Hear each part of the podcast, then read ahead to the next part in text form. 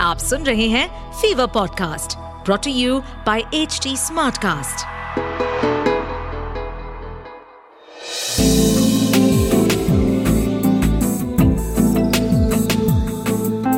एक अधूरी कहानी। एक अधूरी कहानी कहानी वाला देव के साथ। कलकत्ता से कुछ साठ किलोमीटर दूर कल्याणी नाम की एक जगह है। वहाँ बंगाल की एक यूनिवर्सिटी है, जिसमें कल्याणी गवर्नमेंट इंजीनियरिंग कॉलेज भी आता है, जहाँ पूरे पश्चिम बंगाल के कई गरीब लेकिन मेधावी छात्र इंजीनियर बनने आते हैं। सरकारी कॉलेज होने की वजह से फ़ीस कम ही होती है। उन्नीस में सरकार ने इसे बनाया और तब से हर साल कई बच्चे यहाँ से सफल इंजीनियर बन के निकले हैं। पचहत्तर एकड़ में फैला हुआ यह कैंपस इतना बड़ा और इतने पेड़ पौधों से भरा है जैसे जंगल के बीचों बीच कोई कॉलेज हो। इनके हॉस्टल भी यहीं पे हैं। लेकिन कैंपस में बाहर से आने जाने के लिए वैन का इस्तेमाल होता है। वैन मतलब साइकिल रिक्शा जैसी गाड़ी, जिसमें गद्दे नहीं होते, बल्कि ठेले जैसा होता है और कई लोग इसमें बैठ सकते हैं और एक आदमी इसे चलाता है। सन 2000 के नए बैच में अर्जुन भी आया था मैकेनिकल इंजीनियरिंग पढ़ने। मालदा का रहने वाला था। घर वालों के और उसके खुद के कई बड़े बड़े सपने थे। लेकिन कॉलेज में जो होता है, उसके साथ भी वही हुआ। मैकेनिकल इंजीनियरिंग में वैसे ही लड़कियाँ कम होती हैं। यहाँ भी यही हाल था। क्लास में एक ही लड़की थी। अभी नए नए ही थे सब तो सबको एक दूसरे का नाम नहीं पता था। ऊपर से ये लड़की थोड़ी नकचड़ी भी लग रही थी। दिखने सुनने में अच्छी थी, लेकिन नाज नखरे ज़रूर होंगे इसके। अर्जुन थोड़ा आशिक मिजाज था। लड़कियों को खूब अच्छे से समझता था। एक समय पे दो से तीन गर्लफ्रेंड होती थी उसकी। प्यार शायद कभी उसे हुआ ही नहीं। यहाँ भी कुछ यही सोच थी। पहला हफ़्ता तो जैसे तैसे बीता। फिर शनिवार के दिन एक दो लड़कों से थोड़ी बहुत जो दोस्ती हुई थी, उन्हीं के साथ बाहर निकला था आज थोड़ा कलकत्ता घूमने।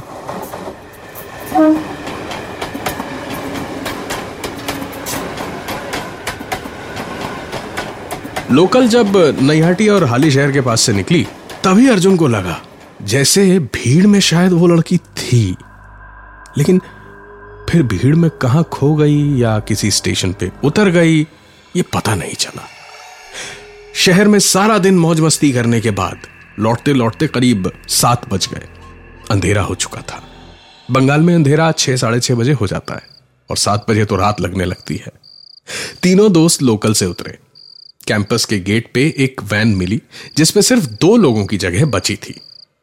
तीनों मिलके फैसला करते कि कौन बैठेगा, कौन बाद में जाएगा, इसके पहले ही अर्जुन को स्टेशन से वो लड़की भी आती हुई दिखाई दे गई। उसने तुरंत दोनों दोस्तों को बिठा दिया और अगली वैन के लिए खड़ा हो गया लाइन में। लड़की भी आई और ठीक उसके पीछे लाइन बना के खड़ी हो गई। एक वैन वाला दूर से खड़खड़ाती हुई एक वैन लेके आया। दोनों उस पर बैठे और वैन वाले ने दूसरी और सवारियों को इंतज़ार किए बिना इन दोनों को बिठा के वैन बढ़ा दी।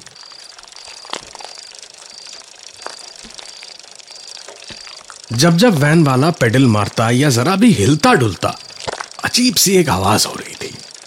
लेकिन अर्जुन के मन में फ़िलहाल इतना कुछ चल रहा था कि उसका ध्यान इस आवाज़ की ओर गया ही नहीं। उसने लड़की से बात करने से पहले वैन वाले से बांग्ला में पूछा कि वो और सवारियां लेने के लिए रुका क्यों नहीं কি গো আর লোক নিতে দাঁড়ালে না কেন হ্যাঁ वैन वाले को देख के लगा था आवाज मामूली सी होगी लेकिन हल्की भारी गरजदार आवाज में बोला দরকার নেই আর লোক বসালে তোমরা গল্প করবে কি করে उसने बांग्ला में जवाब देके कहा कि जरूरत नहीं है और लोगों के बैठने की और लोग बैठ गए तो तुम दोनों बात कैसे करोगे? इस पे अर्जुन शर्माने का नाटक करता हुआ हंस के उस लड़की की ओर देख के बोला अरे ना ना हमारा क्लासमेट अरे हम तो नाम जानी ना। गर्लफ्रेंड बॉयफ्रेंड ना हमारा उसने कहा कि नहीं नहीं हम सिर्फ़ क्लासमेट्स हैं गर्लफ्रेंड बॉयफ्रेंड नहीं और नाम तक नहीं पता हमें एक दूसरे का। इस पे उस लड़की को शायद कोई बात बुरी लगी। उसने अर्जुन की ओर देखे बिना ही सीधे देखते हुए बंगला में कहा নামটা জিজ্ঞেস করলেই তো হয় আমার নাম শুভ্রা আর বয়ফ্রেন্ড গার্লফ্রেন্ড হব কি না সেটা তোর উপরেই ডিপেন্ড করে वो बोली नाम पता नहीं तो पूछ लो उसका नाम शुभ्रा था और बॉयफ्रेंड गर्लफ्रेंड बनेंगे या नहीं ये अर्जुन पर निर्भर करता था अर्जुन की तो जैसे लॉटरी लग गई सुन के उसने मन ही मन पता नहीं क्या क्या सोच लिया और फिर शर्माने का ढोंग करके बांग्ला में ही अपना नाम उसे बताया আমার নাম অর্জুন लड़की ने अब उसकी ओर देखा और मुस्कुरा के बांग्ला में बोली আমি জানি ক্লাসে একমাত্র ভালো দেখতে ছেলে নামটা তো জানতেই হবে शुभ्रा ने अर्जुन की तारीफ करते हुए कहा कि उसे अर्जुन का नाम पता है इसलिए क्योंकि इकलौता वही है क्लास में जो दिखने में थोड़ा ठीक ठाक है वैन अर्जुन के हॉस्टल के सामने रुकी लेकिन वो उतरा नहीं शुभ्रा को देख के बांग्ला में पहले उससे उतारने को बोला और बोला कि वो शुभ्रा को उतार के वापस पैदल आ जाएगा इस बात पे शुभ्रा को पता नहीं क्यों खुश होने के बजाय बड़ी तेज गुस्सा आ गया बेहद गुस्से में चिल्ला के बोली কোনো দরকার নেই আমার কিছু হলে তুই বা তোর মতো কারোর সাহস নেই বাঁচানোর যা চুপচাপ রুমে গিয়ে খিকি করে ঘুমিয়ে পড় अर्जुन को बहुत बुरा लगा ऐसी बात पे उसने कहा कि कोई ज़रूरत नहीं है उसे छोड़ने की। उसे अगर कुछ हुआ या कोई दिक्कत हुई तो अर्जुन या किसी और में हिम्मत ही नहीं है उसे बचाने की। अर्जुन चुपचाप कुछ देर वहीं बैठा रहा। एक मिनट बाद वैन वाले को गुस्से में बोला दादा चलो तो। अमियों के नाना में हॉस्टल ढूंढो ना। अर्जुन ने बांग्ला में वैन वाले से चलने को कहा और ये कहा कि शुभ्रा को हॉस्टल तक छोड़े बिना अपने हॉस्टल में वो नहीं घुसेगा। वैन फिर से बढ़ चली। शुभ्रा कुछ बोली तो नहीं, लेकिन अर्जुन को दिख रहा था उसके चेहरे पे मुस्कुराहट थी। शायद सिर्फ़ टेस्ट ले रही थी। वैन वाला भी चुपचाप आगे बढ़ चला शुभ्रा के हॉस्टल की ओर। तीनों चुप थे। वैन बढ़ रही थी और वैन के पेडल के साथ साथ वो दूसरी आवाज़ भी लगातार होती जा रही थी। अब अर्जुन का ध्यान उस ओर गया। पहले तो उसे लगा कि वैन के ही किसी हिस्से से आवाज़ आ रही थी, लेकिन नहीं ये आवाज वैन वाले के पास से आ रही थी और थोड़ा ध्यान से सुना तो पता चला ये आवाज वैन वाले से आ रही थी अर्जुन कुछ पूछे इससे पहले शुभ्रा उससे बोली জানো তো আমি পাঁচ বছর ধরে এই রাস্তা দিয়ে এই সময়ই যাই কিন্তু ওকে কোনো দিন খুঁজে পাই না शुभ्रा ने उससे कहा कि वो पांच साल से रोज इसी वक्त इसी रास्ते से जाती है लेकिन वो उसे कभी मिला नहीं ये वो का जिक्र किसी और का जिक्र सुनते ही अर्जुन को धक्का सा लगा उसके कुछ कह पाने से पहले ही शुभ्रा आगे बोली আমি ফার্স্ট ইয়ারে ছিলাম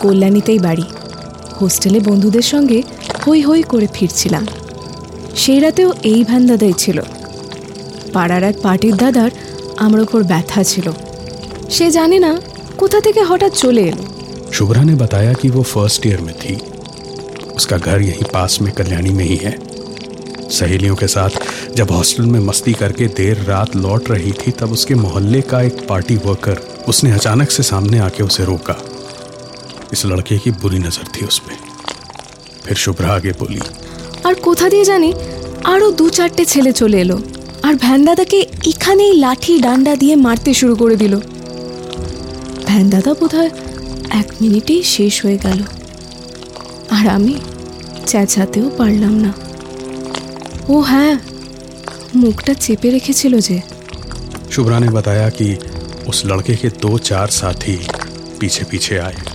और वैन वाले दादा को लाठी डंडों से इतनी बेरहमी से पीटना शुरू किया कि शायद एक डेढ़ मिनट में ही वो खत्म हो गए और बोलते बोलते ही शुभ्रा को ये याद आया कि उसका मुंह उसी लड़के ने पकड़ रखा था जिस वजह से वो मदद के लिए चीख नहीं पाई थी उसने आगे कहना शुरू किया তারপর থেকেই এই ভ্যান দাদা বাদ দিয়ে আর কোনো ছেলের ওপর ভরসা করতে পারি না উনিই তো একমাত্র দাদা যে এখনও আমার সঙ্গে আছেন।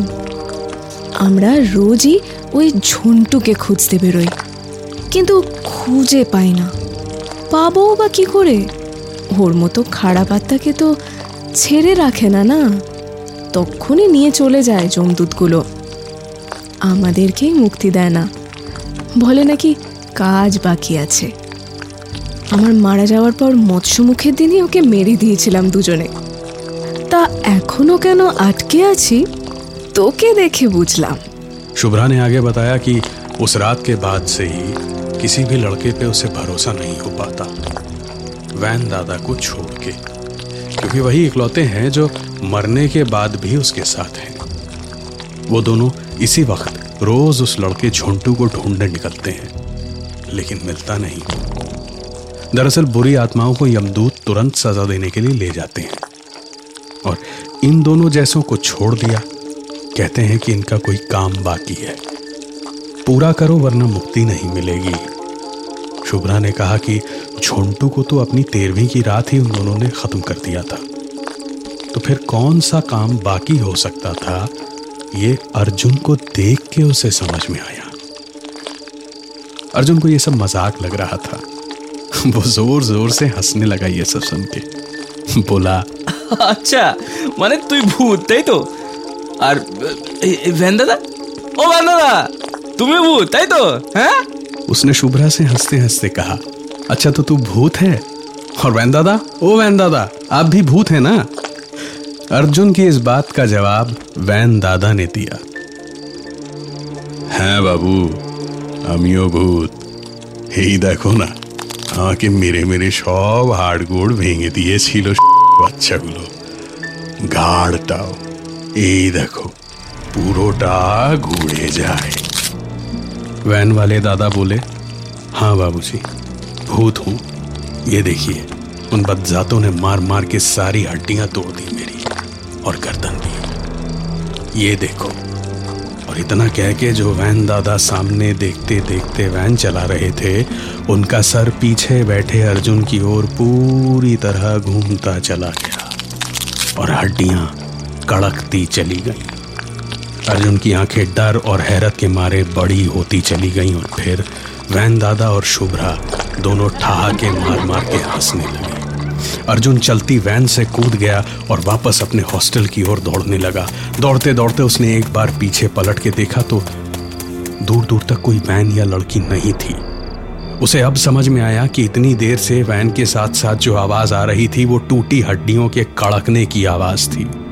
अपने हॉस्टल के गेट के पास जाकर आखिरकार अर्जुन ने राहत की सांस ली तो पीछे से किसी ने उसके मुंह पे हथेली रख के उसे चीखने से रोका और कानों में हल्के से फुसफुसा के कहा ভুল করেও কোনো মেয়ের দিকে খারাপ চোখে তাকাবি না না হলে চন্টুর মতো নারী বুড়ি ছিঁড়ে রাস্তায় ফেলে দেব वैन दादा और शुभ्रा दोनों ने एक साथ उसके कानों में कहा कि गलती से भी कभी किसी लड़की को बुरी नजर से देखा तो झोंटू की तरह पेट फाड़ के हथौड़ियाँ निकाल के सड़क पे फेंक देंगे उसे।